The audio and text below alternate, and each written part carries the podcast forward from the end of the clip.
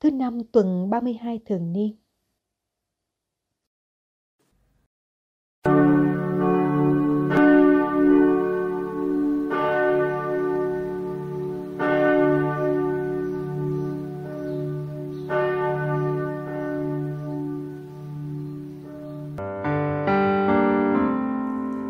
Ca tụng Đức Khôn Ngoan Khôn Ngoan chương 7 từ câu 22 đến câu 30 Quả vậy, nơi Đức Khôn Ngoan có một thần khí tinh tường và thánh thiện, duy nhất và đa năng, tinh tế và mau lẹ, minh mẫn và tinh tuyền, trong sáng và thản nhiên, lanh lợi và chuộng điều lành, bất khuất, từ bi và nhân ái, cương quyết, vững vàng và điềm tĩnh làm được mọi sự và quan tâm đến mọi điều.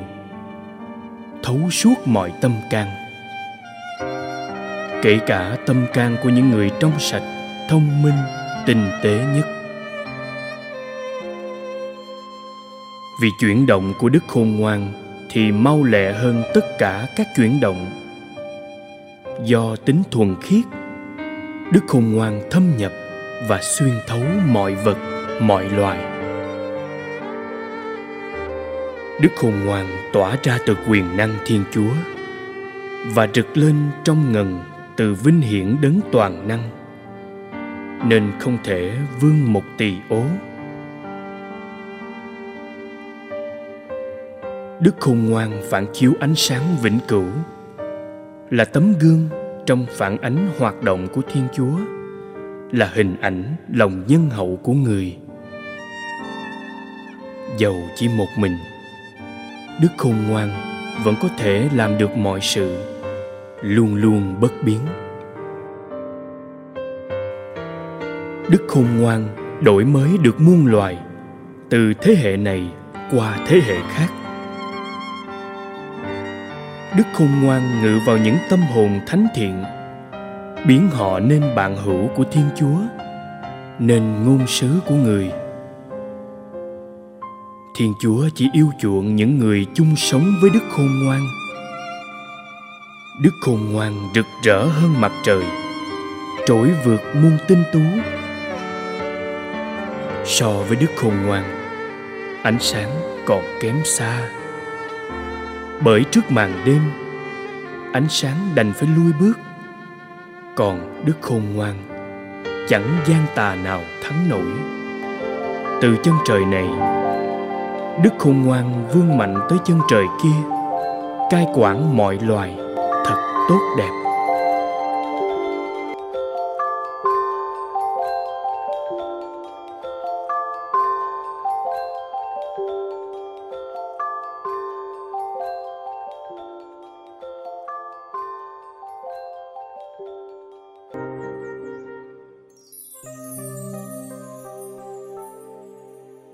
Triều đại Thiên Chúa đang ở giữa các ông. Luca chương 17 Người Pharisêu hỏi Đức Giêsu bao giờ triều đại Thiên Chúa đến? Người trả lời: Triều đại Thiên Chúa không đến như một điều có thể quan sát được và người ta sẽ không nói ở đây này hay ở kia kìa. Vì này, triều đại Thiên Chúa đang ở giữa các ông.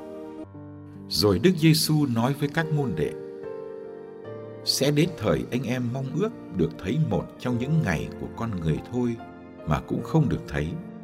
Người ta sẽ bảo anh em: Người ở kia kìa hay người ở đây này. Anh em đừng đi, đừng chạy theo, vì ánh chớp chói lòa chiếu sáng từ phương trời này đến phương trời kia thế nào thì con người cũng sẽ như vậy trong ngày của người. Nhưng trước đó người phải chịu đau khổ nhiều và bị thế hệ này loại bỏ.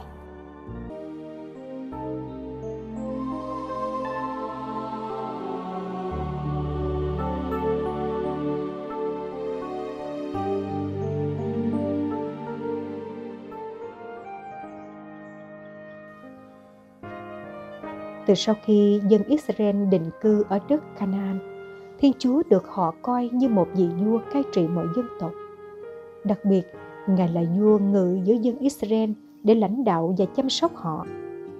Các vị vua trần thế đã xuất hiện trong dòng lịch sử của Israel như những người phục vụ cho đức vua, cho nước Thiên Chúa. Tiếp thay, có những vị vua đã không làm tròn sứ mạng.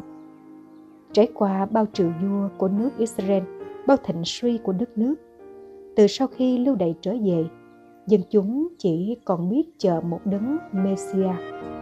Họ tin đấng ấy sẽ khai mở nước Thiên Chúa.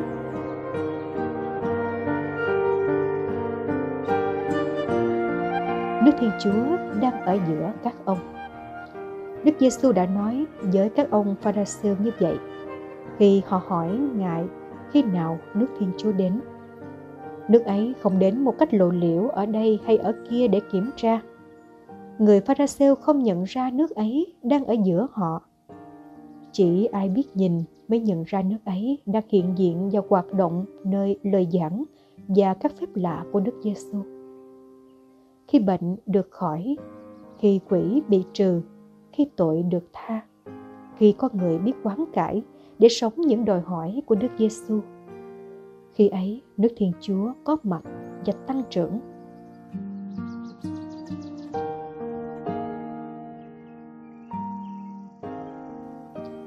Đức Giêsu đã khai mở nước Thiên Chúa và nước đó dẫn lớn lên từ từ qua dòng thời gian. Như hạt giống được gieo trong đất, đêm hay ngày cũng cứ lớn lên.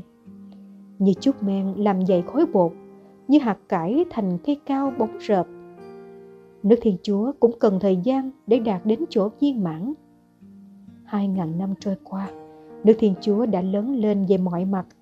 Nhưng khi tô hữu chúng ta vẫn thấy còn nhiều điều phải làm để nước đó được nhìn nhận bởi gần 8 tỷ người trên trái đất. Ngày nào thế giới còn chiến tranh, bạo động, còn áp bức bất công. Ngày nào nhân loại còn bệnh tật đói nghèo, còn nô lệ cho vật chất. Ngày ấy, Đức Thiên Chúa chưa ngự trị trên địa cầu. Nơi nào công lý và hòa bình, khoan dung và nhân hậu chi phối trái tim và cách hành xử giữa người với người, nơi đó Nước Thiên Chúa đã đến gần hơn.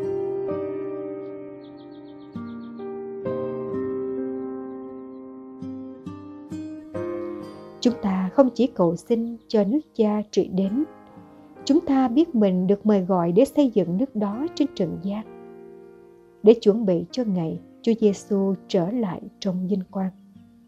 Chúng ta còn bề bộn công việc phải làm. Ngài phải có chỗ trong lòng dân tộc giữa thế kỷ 21. Nhưng trước hết, Ngài phải có chỗ trong lòng chúng ta. Xin được đón lấy nước Thiên Chúa như trẻ thơ, như người nghèo tay trắng. Xin được quảng đại bán tất cả để mua viên ngọc quý là nước trời. Xin được chia sẻ cho Giêsu nơi những người anh em bé nhỏ nhất. Vì nước Thiên Chúa là một tiệc vui quy tụ mọi người từ bốn phương. Xin được mở rộng vòng tay từ bây giờ để ôm lấy cả thế giới.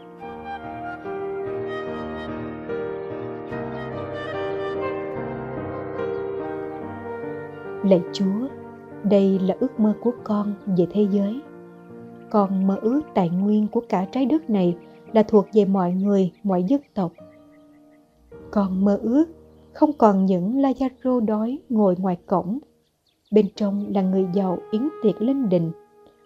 Con mơ ước, mọi người đều có việc làm tốt đẹp. Không còn những cô gái đứng đường hay những người ăn xin. Con mơ ước, những người thợ được hưởng lương xứng đáng. Các ông chủ coi công nhân như anh em. Còn mơ ước, tiếng cười trẻ thơ đầy ấp các gia đình, các công viên và bãi biển đầy người đi nghỉ. Lạy chúa của con con ước mơ một thế giới đầy màu xanh. Xanh của rừng, xanh của trời, xanh của biển và xanh của bao niềm hy vọng. Nơi lòng những ai ham sống và ham xây dựng. Nếu chúa đã gieo vào lòng con những ước mơ, thì xin giúp con thực hiện những ước mơ đó.